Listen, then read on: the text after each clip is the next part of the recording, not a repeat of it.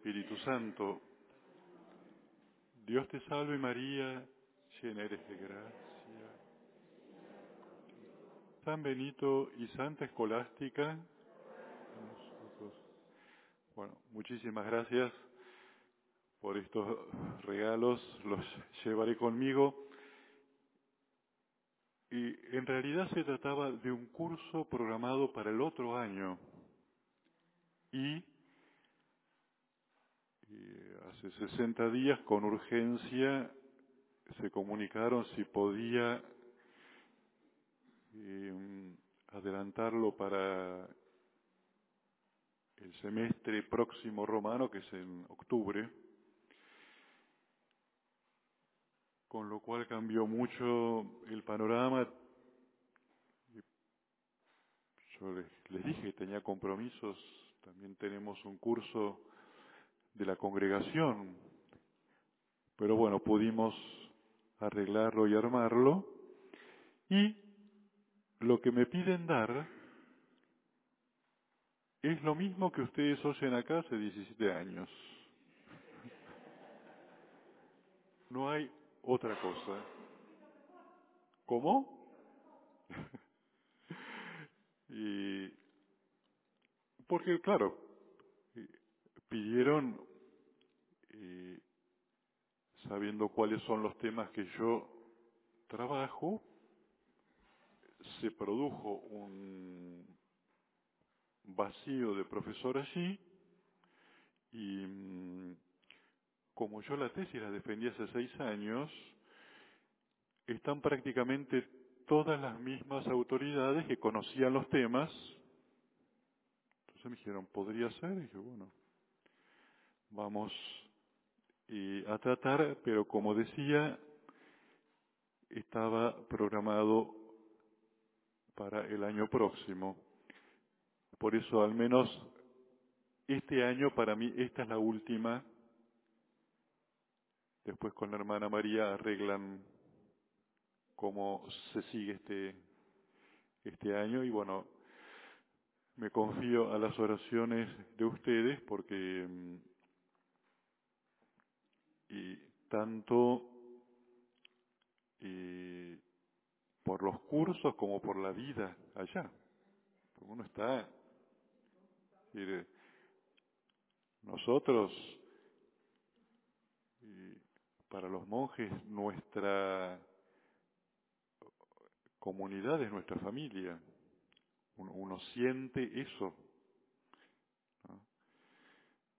Por eso estas cosas, siendo excepcionales, mm, no dejan de tocar eh, ese centro de nuestra vocación que es la estabilidad en nuestra casa, con nuestros hermanos, ¿no? Pero bueno, por eso me confío a las oraciones de todos.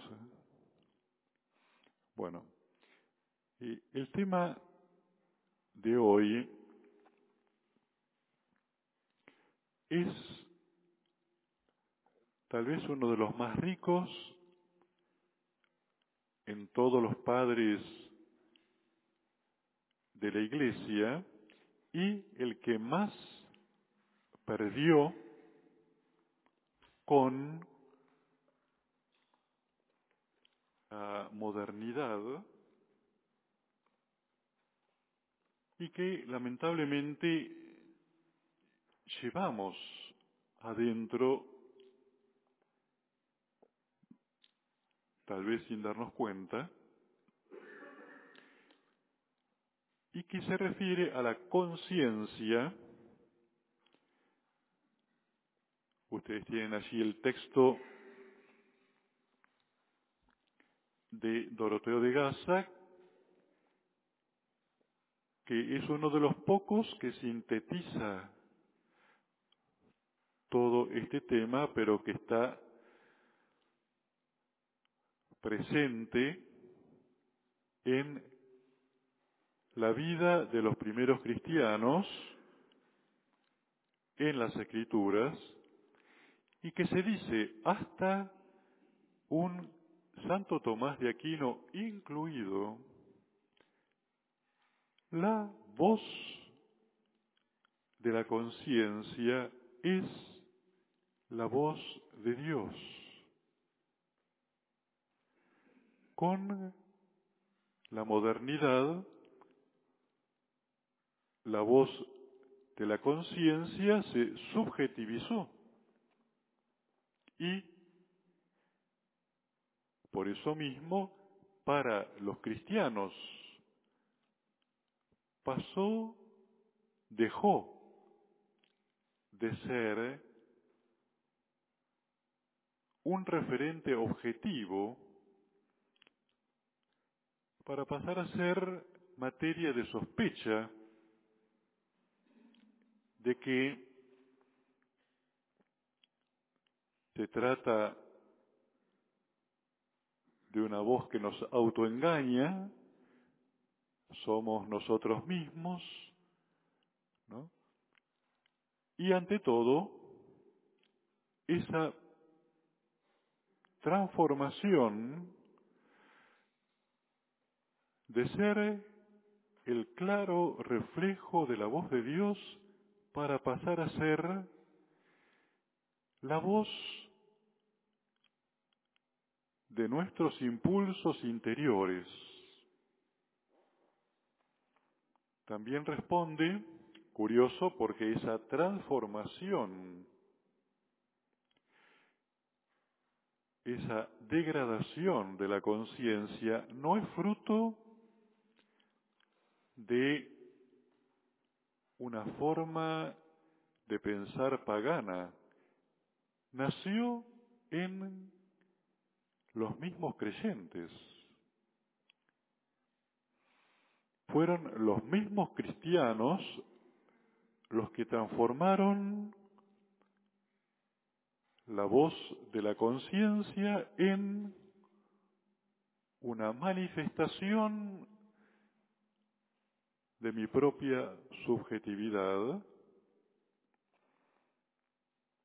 y al perder esa riqueza, pierde lo que es la sabiduría propia que nos aporta la conciencia, que es una sabiduría de lo concreto.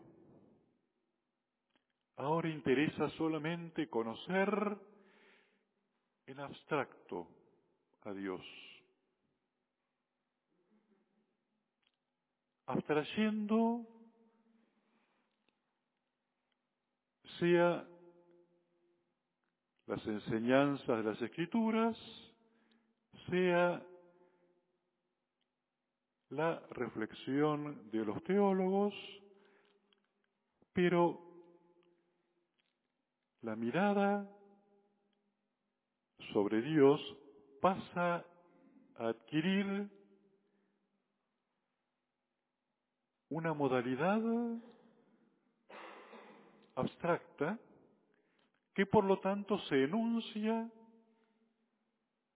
en fórmulas morales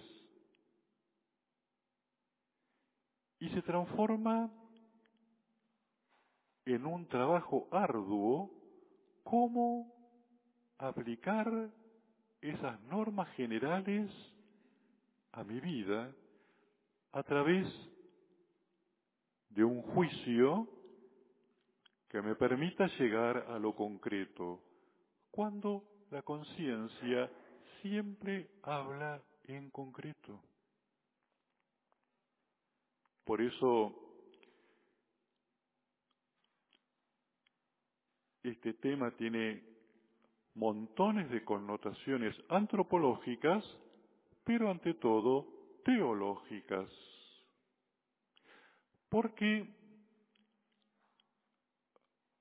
cuando se recupera esa voz de la conciencia como voz de Dios, pasamos a descubrir que tenemos un trato continuo con Él porque el gran doctor de la conciencia, el cardenal Newman, decía, en primer lugar, la conciencia da testimonio no de una voz, sino de una persona. Persona. Por eso, muy interesante el giro que le hace Newman a tanto ese trabajar con la inteligencia abstracta de Descartes como a la famosa demostración de la existencia de Dios de San Anselmo. Bueno, en el caso de Descartes, pienso, luego existo. La vida propia interior del hombre ya no es más un diálogo con una persona que nos habla con su voz. Pasa a ser un pensamiento, no un diálogo. Pienso. El pensamiento es abstracto y el pensar es enteramente mío. Te empobrece totalmente la riqueza de nuestra interioridad vivida como un diálogo continuo con Dios. Para ser un intento de llegar a Él estudiando, reflexionando, pero siempre soy yo pensando. Cuando San Benito comienza la regla diciendo, escucha hijo, la voz de un padre piadoso. Siempre estamos oyendo a alguien que nos está hablando. Por eso, recuperar esta forma propia de la conciencia es recuperar lo natural. Pero cuidado, somos nosotros, los cristianos de hoy, que la tenemos totalmente empobrecida. Por ejemplo, uno como sacerdote está acostumbrado a oír, pero también uno lo experimenta, Dios no me contesta. Y eso es mentira. Dios habla demasiado. El trabajo para toda la tradición de la Iglesia es ayudarme a discernir porque yo todavía, como el niño Samuel, que de noche oía Samuel, Samuel, y se iba a buscar al sacerdote Elí, porque todavía Samuel no conocía al Señor, no sabía distinguir. Por eso todo el crecimiento espiritual del cristiano está marcado por ese ir clarificando cada vez más la voz interior de Dios. Pero sea por los temas morales, no, mejor no.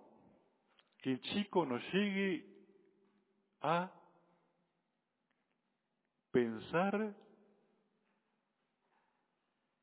que su conciencia es la voz de Dios que le habla, pero no hay peligro, no hay peligro. Porque aunque nos queramos engañar, siempre ella va a estar hablándonos como un padre que está en lo secreto. Y tu padre que está en lo secreto, él te escuchará, él te responderá. Pero desde un evagrio a los ejercicios de San Ignacio, todos parten de que siempre Dios habla, nos manifiesta su voluntad. Si no, no rezaríamos el Padre Nuestro, hágase tu voluntad. A cada paso me la está diciendo. Pero yo todavía necesito limpiarla para que hable de modo transparente. Vean el comienzo de la conferencia de Doroteo. Desde la caída de Adán, todo el trabajo de Dios fue cómo lograr que la voz de la conciencia del hombre llegue otra vez hablarle con claridad. Ya el relato de la caída de Adán y su actitud de esconderse muestran todos esos resortes como al esconderse el tratar de que Dios no me vea y no me diga, porque entonces viene la culpa. Pero Adán, Doroteo Conferencia 1, Adán, Dios vino a ti después de tu caída como un padre. Solamente esperaba una palabra, perdón. Pero vos no soportaste tu misma verdad. Y no pasaba nada. Sí, bueno, pues esa caída, entonces Dios manda la ley escrita, a ver si teniéndola fuera, escrita en tablas, la sabemos reconocer. Tampoco. Bueno, mando los profetas para que hablen de parte de mí. Tampoco. Bueno, finalmente mando a mi hijo, hecho hombre. Él será quien despierte la conciencia dormida del hombre y, habitando en él, tenga el hombre esa total confianza de que a cada paso Dios le está hablando, Cristo le está hablando porque Él murió por nuestros pecados. Por lo tanto, la gran traba que tiene la conciencia, que es ver la propia miseria, ya no asusta, ya no asusta. Porque ese Cristo, cuando nuestra conciencia o el maligno que recibe el nombre del acusador, Satán. Satán en hebreo significa acusador. Él trabaja acusándonos y favoreciendo a que nos acusemos para no aprovecharnos del perdón de Cristo. Por eso San Ignacio dirá, es muy fácil darse cuenta. ¿La voz de tu conciencia te está acusando? Sí, me mandé una. Y que te genera miedo, entonces es el acusador, no es Dios. Sí, lo que te genera son lágrimas, compunción, pedir perdón, esa es la voz de Dios. Es así. No hay forma de confundirla. Judas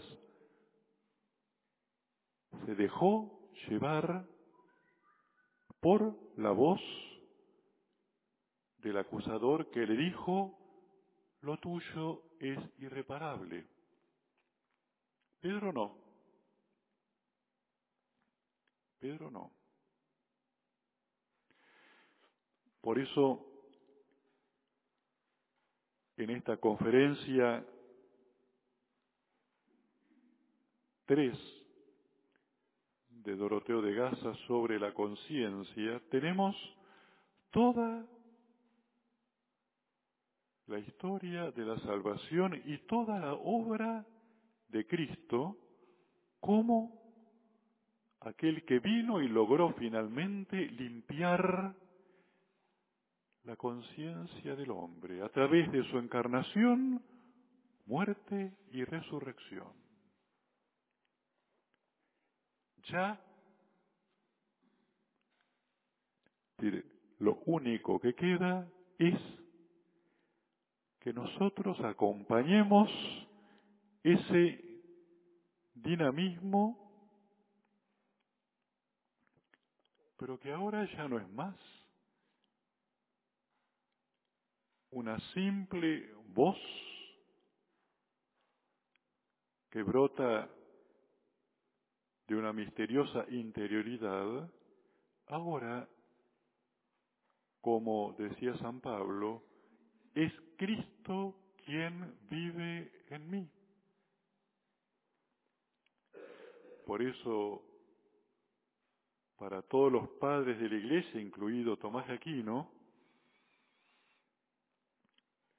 la voz de la conciencia es un perfecto eco de las escrituras. Nunca nos va a decir nada que entre en conflicto con la voz de Dios. Al contrario, las escrituras van a formarnos para poder reconocer esa voz de Dios ya no hablándole a Jeremías, a David, sino hablándome a mí. Y a partir de allí nace un diálogo que los grandes maestros de la vida espiritual concibieron y crecieron gracias a ese diálogo continuo con Dios. Las confesiones de San Agustín, Santa Teresita, la imitación de Cristo, diálogo del alma con Dios, bueno, Santa Hildegarda, todos los místicos, su vida espiritual no fue vida intelectual, fue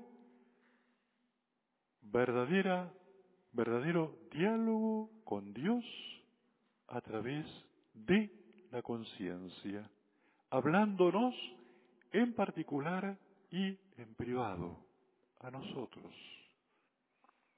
pero como una voz que en Cristo ha quedado restaurada por el bautismo y espera que nosotros la acompañemos. pero ella está siempre allí latente, queriéndose mostrar y,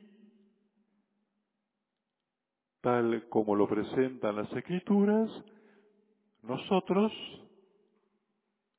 tratándola de tapar. Por eso no se trata solamente de una voz, tal como lo usa y presenta el cardenal Newman, que es la encarnación de la vida de la conciencia, Newman dice en primer lugar, la voz de la conciencia hacen referencia a la presencia en nosotros de alguien, de una persona, no solo de una voz, como la computadora, que está la computadora allá y con un Bluetooth hace resonar la voz acá. No, Él está acá. Él está acá. Y por eso, usando esas figuras que usaba Descartes, Newman termina diciendo, oigo la conciencia, luego Dios existe. Pienso, luego existo. Oigo la conciencia, luego Dios existe. Para Newman, esa presencia y esa voz son la prueba de su existencia, de su presencia en mí. Y cómo esa voz asume las formas concretas que ella quiera para aquel que está dispuesto a escuchar a Dios. Por eso, un Doroteo de Gaza, un Gregorio Magno, Tomás de Aquino, toman del profeta Ezequiel esa eh, presentación de esa voz diciendo, Dios solamente puede ser escuchado por aquel que está dispuesto a hacer su voluntad. Si estamos dispuestos a hacerla, nos va a hablar aunque sea por la persona que está limpiando mi casa. Y esa fidelidad a la voluntad de Dios va cada vez haciendo más nítida y sonora su voz. Pero ese Dios que habla en todo momento solo puede ser reconocido por aquel que esté dispuesto a hacer su voluntad. El que no está dispuesto puede pasar el profeta Isaías reencarnado que Dios no le va a decir nada porque él no está dispuesto a oír, pero oír para la Biblia es obrar. Oír es hacer la voluntad del otro. No es solamente que llegue acá, luego lo filtro, no. Oír, la palabra oír en latín, griego y hebreo es la misma palabra que escuchar y obedecer. Audire, ob audire. Obedecer es escuchar. Realmente escuchamos en el momento que hacemos lo que nos piden. Nosotros lo decimos continuamente. La mamá, después de pedirle al hijo diez veces, hace la cama, le dice, ¿no me escuchaste? Sí, te escuché las diez veces. Es lo mismo escuchar que obedecer. Solo se oye la voz de Dios tal como la presenta Samerito cuando obedecemos. Y en nosotros está Cristo obediente hasta la muerte. ¿Sí? Sí, sí. Por eso pueden ver los grandes sistematizadores de este tema, Doroteo, San Ignacio, una de las formas o estrategias para reconocer la voz de Dios es ver si estamos libres para consultarlo con otro. Consultarlo con otro. ¿Cómo? Claro. Cuanto menos amigo sea de mí, mejor.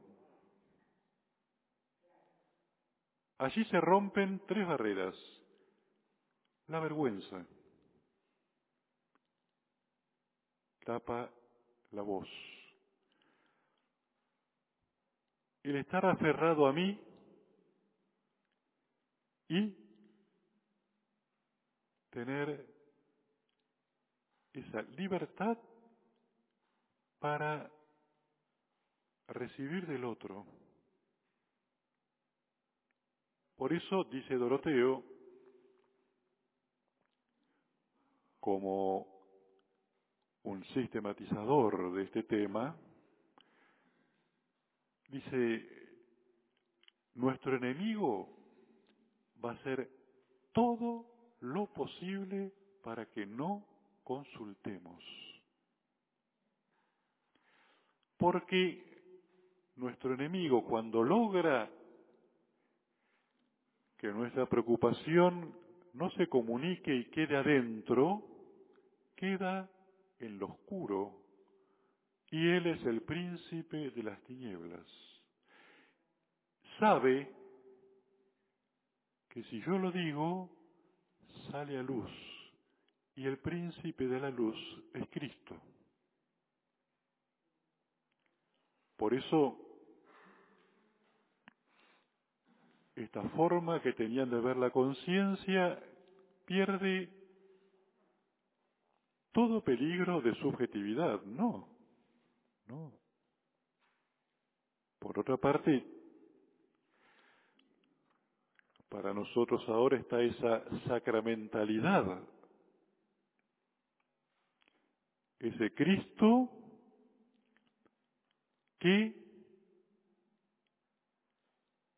es capaz de hacerse presente en un niño de cinco años para decirme lo que debo hacer. Aunque él no lo entienda, porque Dios me está hablando a mí.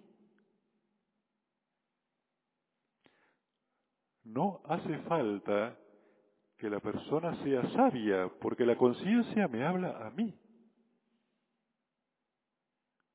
No es para él, es para mí. Por eso, esa misma etimología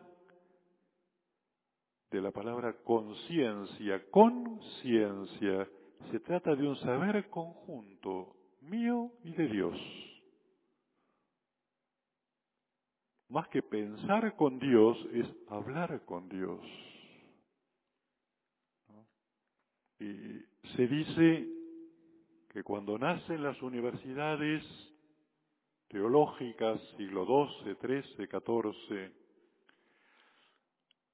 los monjes, representados principalmente por San Bernardo, dijeron, nosotros no vamos a ir a estudiar teología a la universidad, porque allí tratan a Dios como un objeto de estudio, cuando Dios es un sujeto que habla.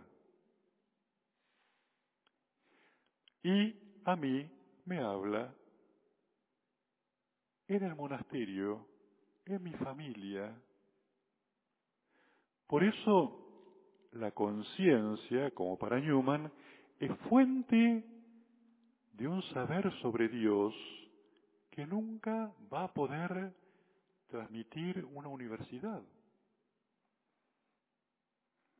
La conciencia me lleva a conocer a Dios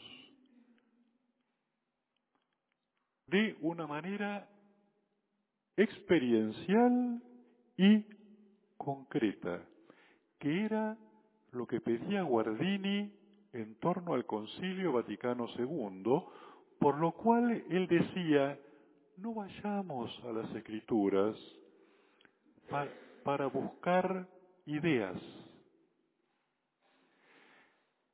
Leamos los relatos más bien mirando los detalles, porque Dios habla a través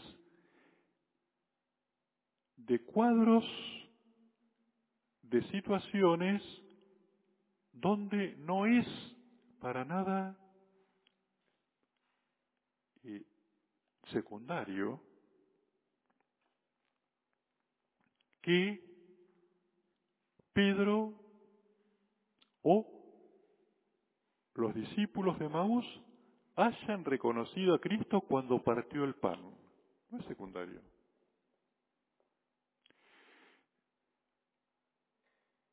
Por eso, como formadora de esa luz o claridad de voz, son las sagradas escrituras, el Evangelio de hoy. Cristo dice, en la cátedra de Moisés se han instalado los escribas y fariseos. Hagan lo que digan, porque Dios siempre habla, pero no hagan lo que hacen. Esa garantía de la voz de Dios que nos va a hablar incluso a través de aquellos que mataron a Cristo. Pero siempre y cuando yo esté buscando a Cristo y no al genio. Sí. Además el genio pasa con la moda. Pasa con la moda. Los genios de los años 30, ¿dónde están? Pero si era verdaderamente genio, lo que él esperaba era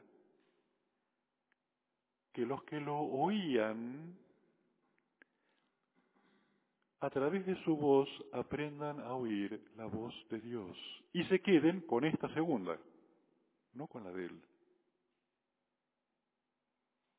Y ese retorno, ¿no? Tú eres más íntimo a mí que yo mismo, decía San Agustín. O Pedro, cuando se ve descubierto por su triple negación, es una crisis de la conciencia total. Yo le prometí, yo creía que yo mismo iba a poder. Y la cruz limpió la conciencia de Pedro. A los tres días o cuatro se encuentra con su maestro resucitado, que le pregunta tres veces, Simón Pedro, ¿me amas? Esa conciencia, Pedro lo quiebra con su respuesta, Señor, tú lo sabes todo, tú sabes que te amo, nada más, no me pidas más. Soy capaz de negarte, de escapar, de contradecirme, pero nunca te voy a dejar. Por eso la voz de la conciencia,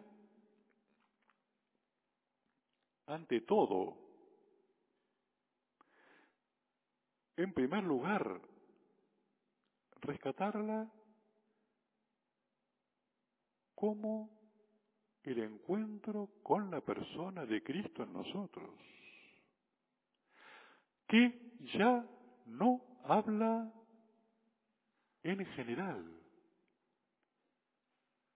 Carta a los Hebreos capítulo 10, Cristo con su obediencia, con su sangre limpia nuestro interior de toda mala conciencia y realiza, esta es mi sangre de la nueva alianza,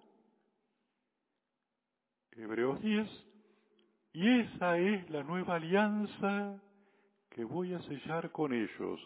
Pondré mi ley en sus corazones. Ya no tendrán que instruirse mutuamente, sino que Dios hablará en ellos. Porque ahora es el mismo Espíritu Santo que toma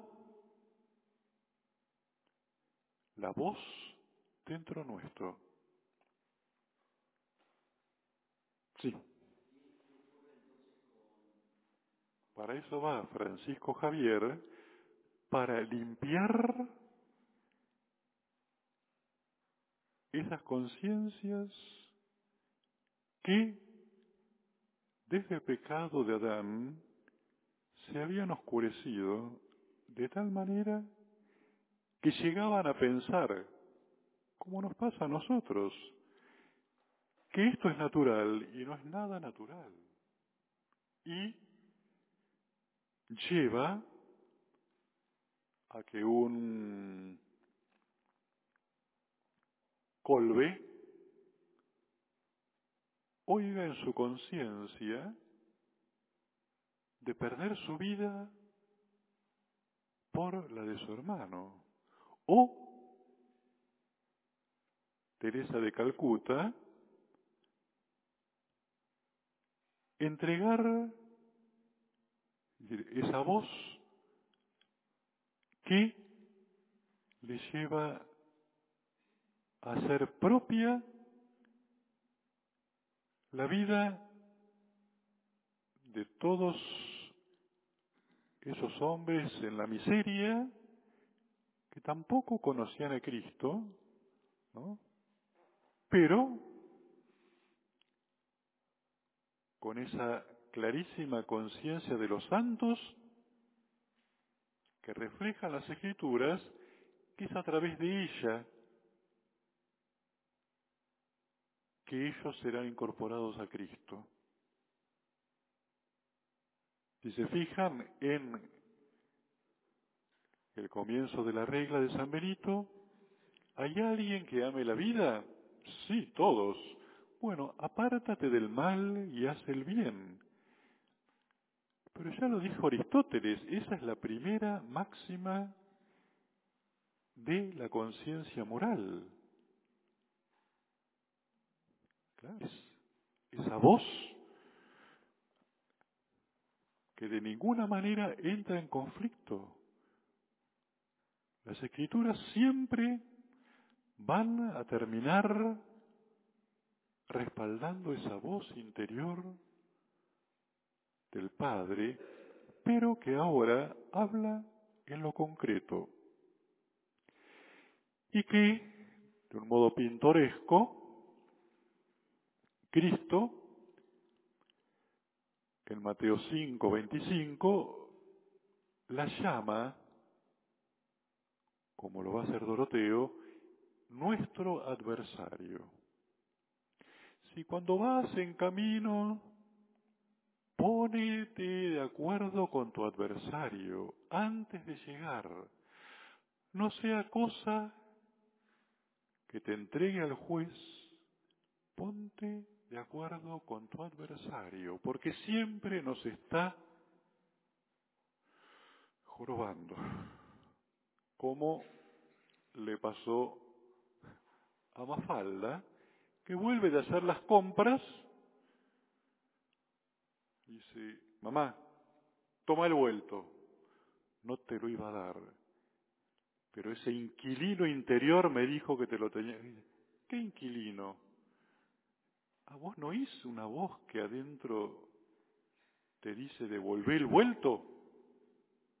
El inquilino interior. Que cuando va y le pregunta a Manolito, ¿vos no lo oís?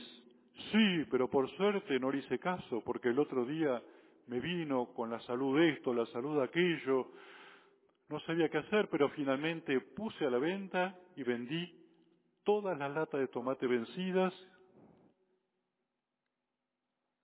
gracias a que no le hice caso al inquilino interior que me decía la salud esto, la salud aquella, claro, del cliente. Está allí hablando y la mafalda que aparece como un, una total transparencia. Es un personaje que es la total transparencia de la interioridad Pero lo importante es que un día ese adversario pase a ser el mejor compañero. Porque ya no es simplemente el primer principio moral de Aristóteles, es Cristo, quien dice muy sencillamente, apártate del mal, obra el bien la encarnación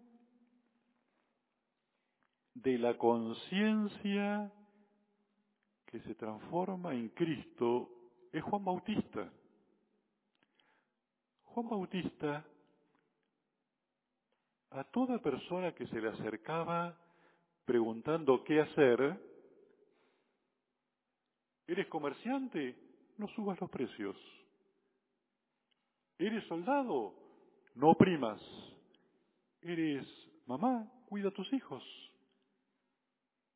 Pero eso ya lo sé. Y bueno, ya está. Es eso. Juan Bautista fue asesinado por la mala conciencia de la mujer de Herodes. Porque Juan le decía a Herodes lo mismo que le decía su conciencia, no puedes estar con la que fue esposa de tu hermano. Es la conciencia. Y Herodes lo respetaba. Pero para apagar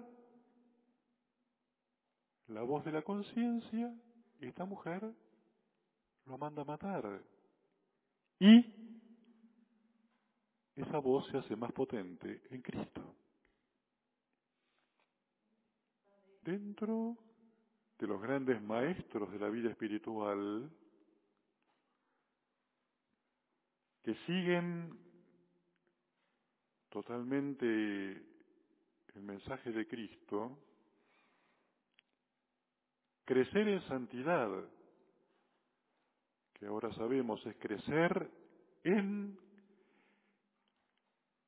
esa rica audición de la voz de la conciencia crecer es llegar a una sencillez de niño, donde no hay escrupulosidad, hay simplicidad. Es esto. Por eso pasen al plano de la conciencia todo lo que saben respecto a lo que significa el crecimiento espiritual, ser como niño. El niño de tres años, la mamá le dice y hace. Esto es lo bueno, esto es lo malo, lo cree. Basta. Porque me parece, en el, en el caso del escrupuloso, no, bueno, que en distintos aspectos todos los tenemos, más que eh, apagarse lo misericordioso de Dios, su conciencia está mucho más mirando lo que que quién es Él, Dios. Basta. No necesito que me lo diga dos veces.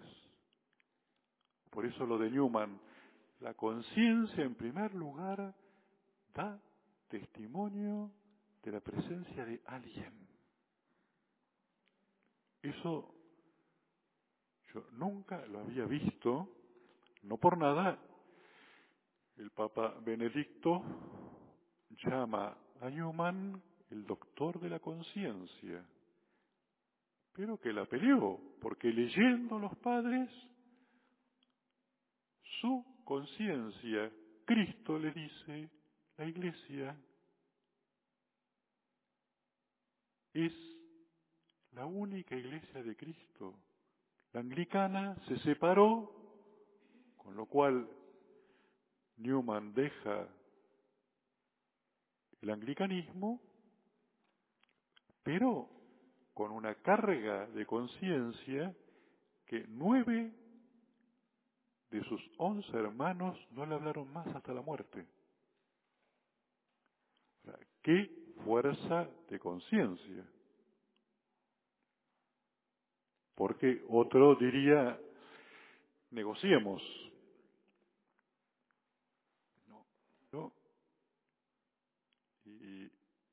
es, puede ser su hijo, pero es allí donde aparece ese dato fundamental de la fe. Yo estoy buscando la palabra de Dios respecto de este tema. Voy, hablo